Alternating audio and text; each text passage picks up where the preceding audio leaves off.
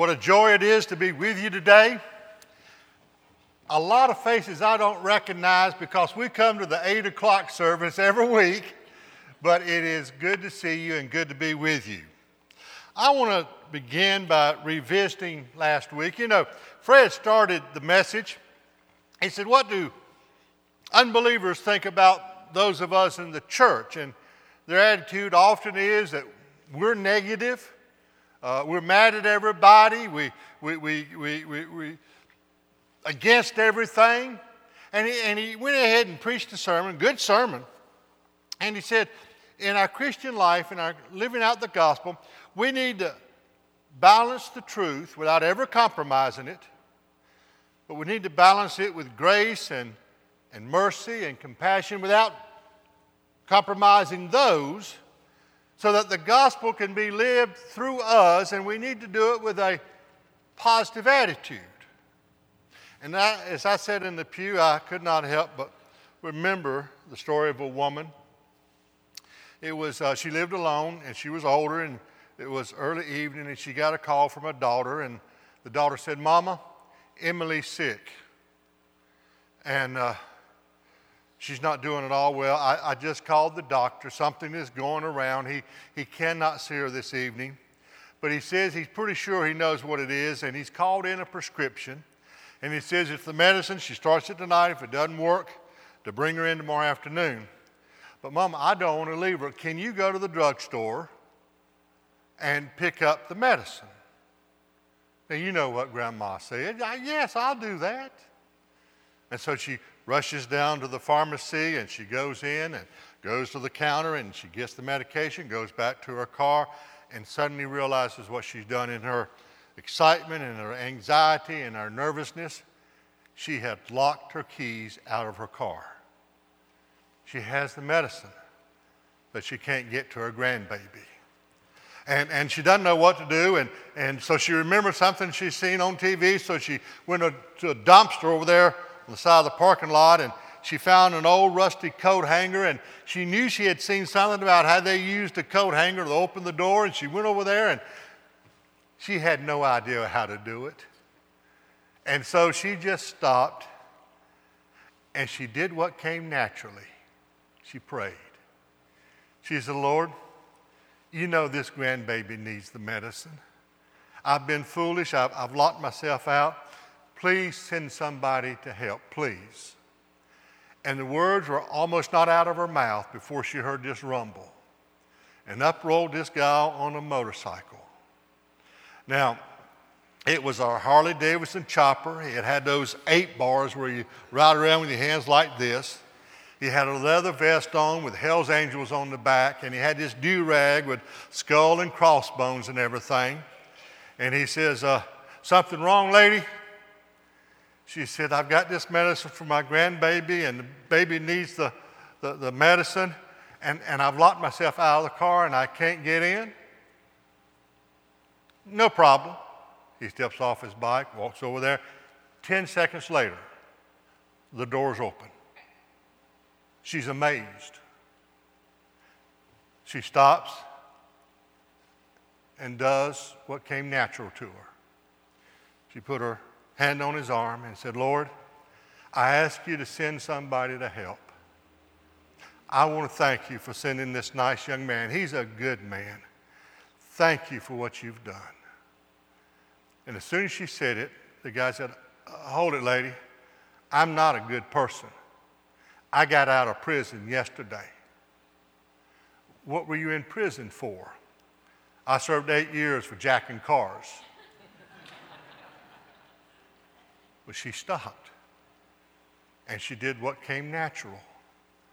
She put her hand on his arm and says, Lord, thank you for sending this nice young man. He's a good man. But Lord, thank you for being so kind as to send a professional. Now, you know, that's the type person I'd like to spend time with. What about you? You know, that, that's the type person that does your heart good.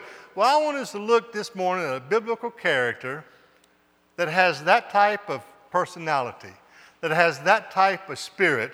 And we're going to begin by going to John chapter one, begin with verse thirty-five. John chapter one, begin with verse thirty-five. The next day John, that's John the Baptist, was there again with two of his disciples. When he saw Jesus passing by, he said, "Look, the Lamb of God." When the two disciples heard him say this, they followed Jesus. Turning around, Jesus saw them following and asked, "What do you want?" They said, "Rabbi," which means teacher, "where are you staying?" "Come," he replied, "and you will see." So they went and saw where he was staying and spent that day with him. It was about the tenth hour. Andrew, Simon Peter's brother, was one of the two who heard what John had said and who had followed Jesus. The first thing Andrew did was to find his brother Simon and tell him, "We have found the Messiah," that is the Christ. And he brought him to Jesus. Jesus looked at him and said, "You are Simon, son of John. You will be called Cephas," which when translated is Peter. As Jesus dealt with people, he always went to the deepest level of their lives and dealt with the spiritual issues. We sometimes forget that first and foremost, we're spiritual beings. We focus on the, the, the physical body, the mind, the emotions, but before that, we are spiritual beings. That's what's going to be in eternity. The average university today, you have a stadium that will seat, say, fifty thousand people. You have classrooms that will accommodate fifteen thousand students. And they'll build a chapel that will seat five hundred to one thousand. We have forgotten that we're spiritual beings. Jesus didn't. He could look into the heart of an individual and know what was there. And he knew there was two things that was true about every man, woman, and child. Every one of us is a sinner. And every one of us is savable. That is illustrated so well by the man we're going to look at this morning, the man named Andrew. The name Andrew means manly, and I believe Andrew was a manly man. But Andrew was also an average man, an ordinary kind of a person. There are some biblical characters I could never be. I could never preach a Pentecostal sermon like Simon Peter. Never. I could not write a book of the Bible like the Apostle Paul. I can't even write one psalm like the King David. I couldn't be one of those characters. But when I read the story of Andrew, an ordinary man, I begin to have reason for hope. You see, we have an idea today that in order to truly be used by God, you have to be spectacular or sensational. Andrew destroys that myth altogether. As far as we know, Andrew never preached a sermon. Never wrote a book. Andrew uh, never influenced the masses. Yet the Lord found something in this man Andrew that caused Jesus to want to spend time with him. And so this morning there are three things I want us to know about Andrew. The first is his possessions. We find it in John one forty-one. We read it a moment ago. Andrew told his brother Simon Peter, "We have found the Messiah." That word's closely akin to Eureka. Andrew was really saying, I've made the greatest discovery in life that I've ever made. I have found what I've always been looking for. I have found the one that can change my eternity. And as we look at that discovery, that revelation to Andrew, we realize it came because he was on a search. We read that a moment ago. Verses thirty-seven and thirty-eight, when the two disciples heard him say this, they followed Jesus. Turning around, Jesus saw them following and asked, "What do you want?" Andrew had le- left his fishing nets. In that day, fishing was a very lucrative occupation. It was one of the better paying jobs.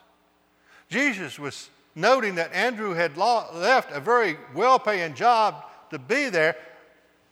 Andrew, what are you looking for? And uh, psychiatrists tell us that we're all looking for something, and they name four things.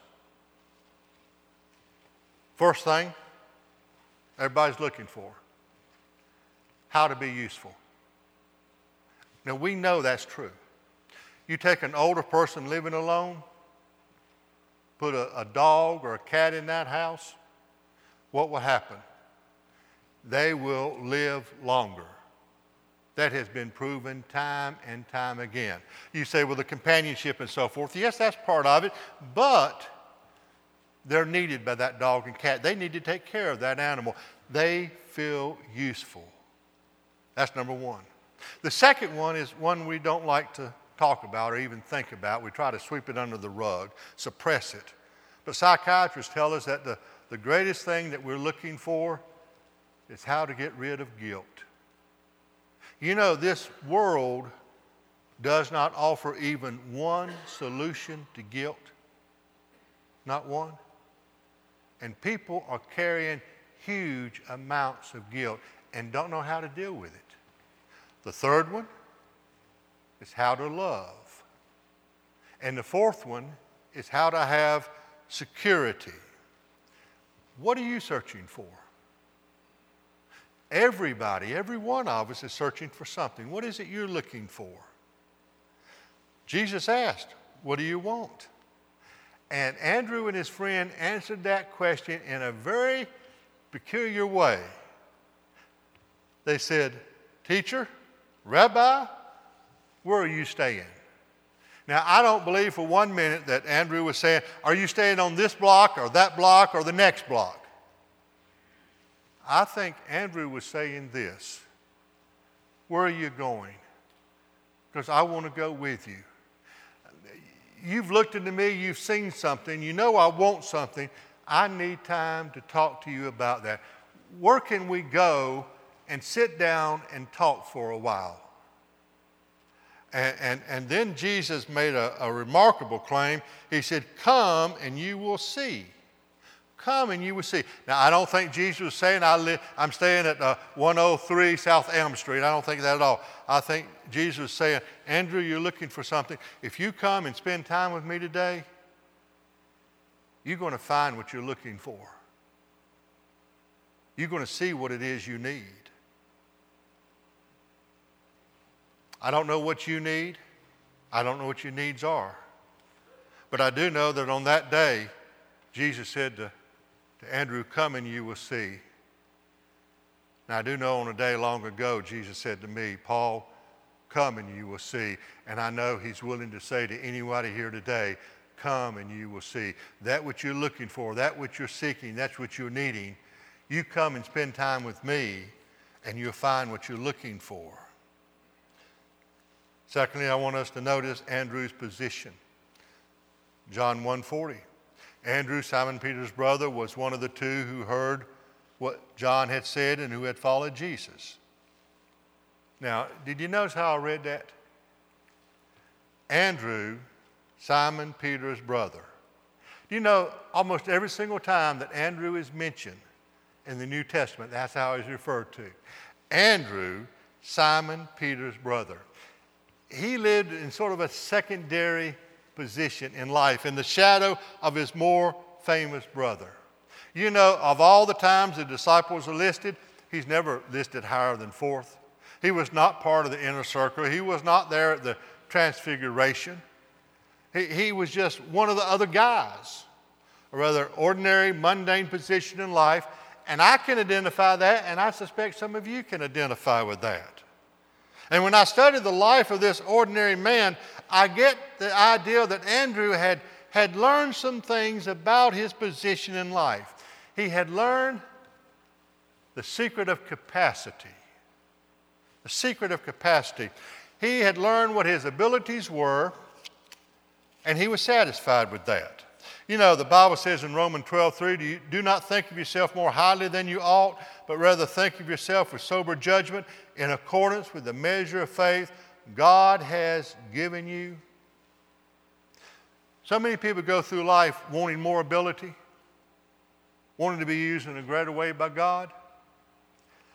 Andrew, I don't think, went through life wanting more ability. I think he wanted just to use the ability he had more effectively at all times. He was content already with what God had given him, and he just wanted to use it for him. You see, Andrew had that gift of contentment. Are you content? Are you content with the way your face looks? Are you content with the shape of your body? If you were to ask me that question, I would tell you no. Absolutely not. I don't know why. I think it's common. But when I was growing up, I always thought I would age more gracefully than I have. You know? Now, I'm not kidding. I've settled for what I am. Yeah, I, I've done that all right. But I wouldn't say I'm content with it. I wish it were different. I've settled for what I am. You know, there's not one iota of evidence that Andrew was ever discontented with his secondary position in life or with his gifts and talents. He just wanted to be used by God at every opportunity. And that brings us to the third thing about Andrew, his passion in life. But, but let me set this up. I want to do a couple things. Remember, uh, years ago in Sunday school, you had those envelopes with the little blocks. Uh, did you read your Bible every day? Did you pray every day? Did you attend worship? Did you tithe? And then, way back then, it was, did you witness? And then they watered that down. Did you make a contact, you know? You know where that began? Again, years ago with John Wesley. John Wesley believed that you could measure spiritual growth, and I do too. I agree with them there. And those blocks represented stages of spiritual growth.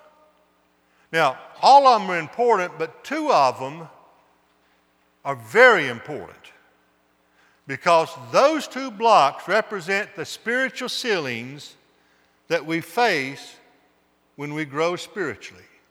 That is, until those two blocks are checked, we can grow this far, but we're not going to go any further till that block is checked.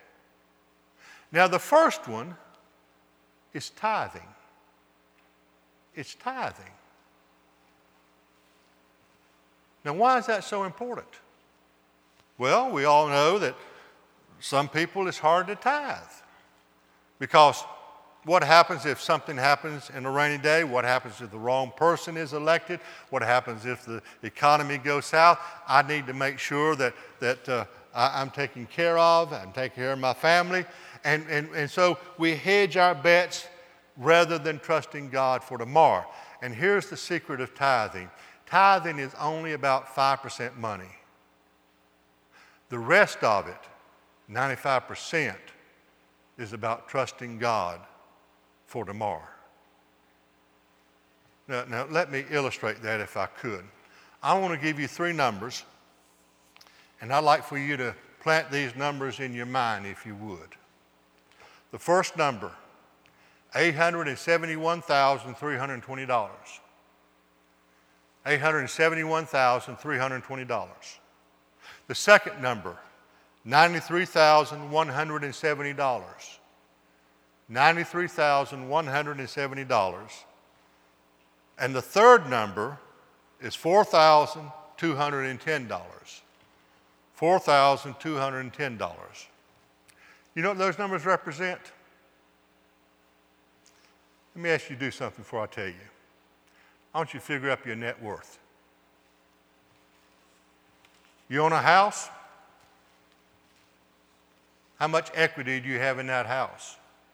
If you own it outright, it's all equity. You own cars, jewelry, bank account, savings, stocks and bond, motorcycle, uh, a boat, lawnmower, whatever you got, clothes, everything. extra land, rental property, whatever you got.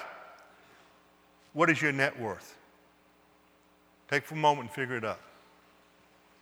Now, if your net worth equals eight hundred seventy-one thousand three hundred twenty dollars,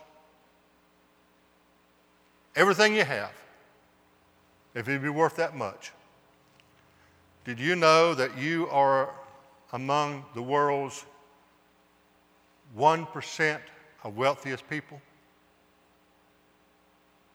one percent. And there are a number of people here this morning who are worth that or more. You're in the top one percent of wealthy people in the world.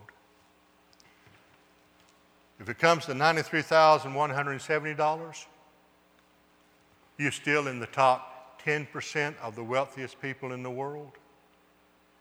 And if it's four thousand two hundred ten dollars, you're still in the top fifty percent. That comes from the two thousand eighteen uh, Global Wealth Report by the Credit Swiss Research Institute. If I'm in that top ten percent, and we all are, n- don't tell me that you're in that four thousand, because if you are, I tell you what, I'll give you four thousand two hundred ten dollars for the car you drove here this morning, all right?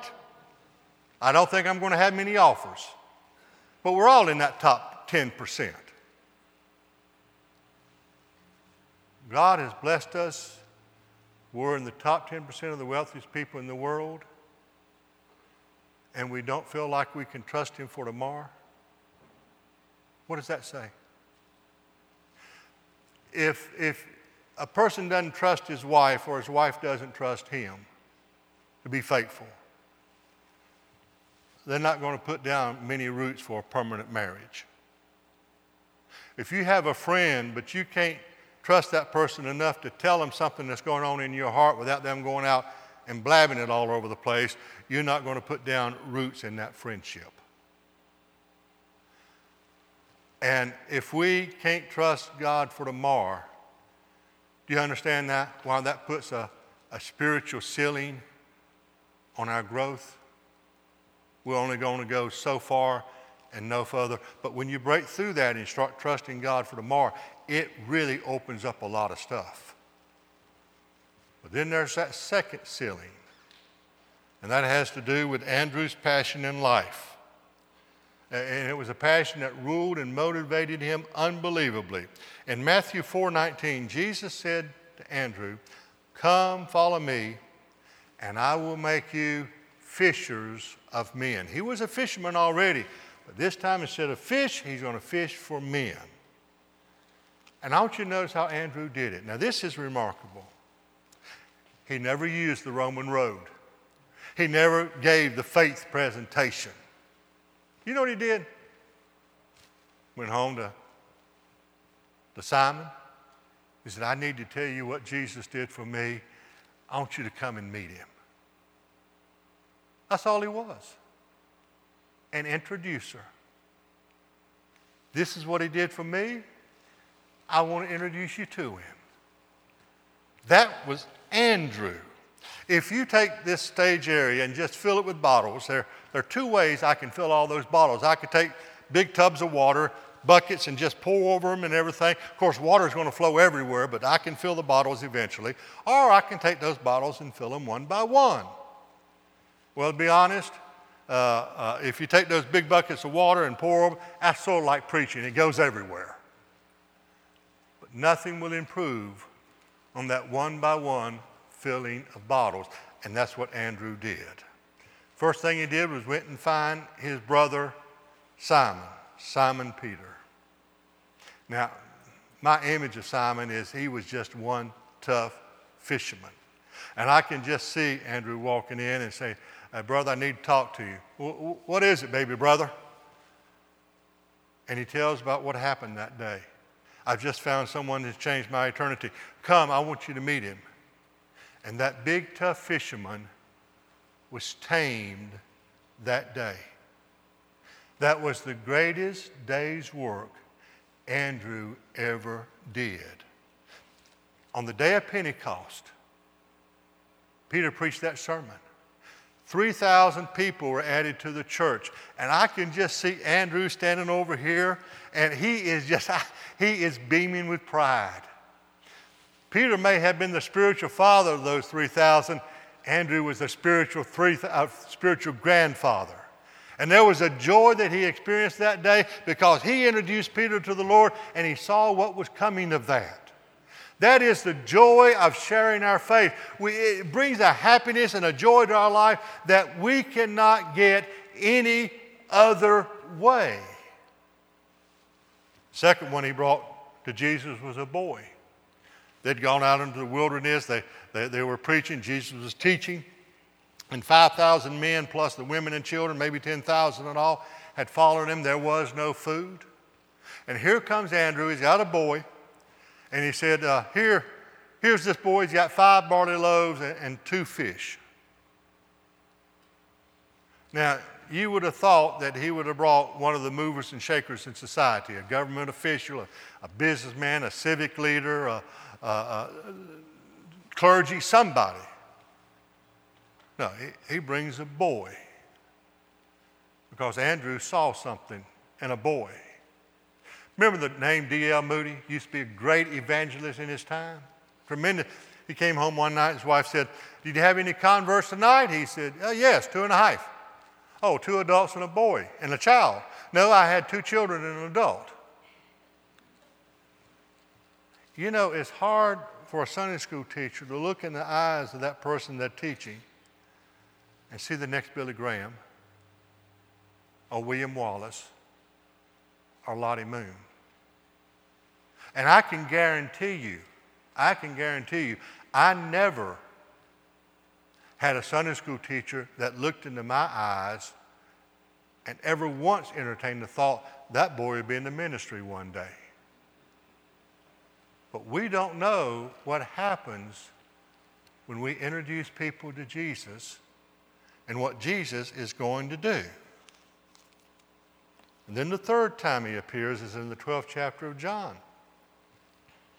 In John twelve twenty-one, some Greeks come to Philip and they say, sir, we would like to see Jesus. Now, these Greeks were from the land of, of philosophy and religion. It wasn't the true religion, but it was religion. And they had studied and, and learned their whole life, and yet there was an emptiness in them, a searching, a A frustration. They knew they didn't have the answer yet. And they heard about Jesus and they said, we will see Jesus. And what did Philip do? He immediately went and found Andrew, because Andrew had been on that same search. And, and, and, and together they told Jesus about these people, introducers. Now, that's what Andrew did time and again. Let me tell you why it's relevant to today. This COVID has hit everything in society pretty hard, including church attendance.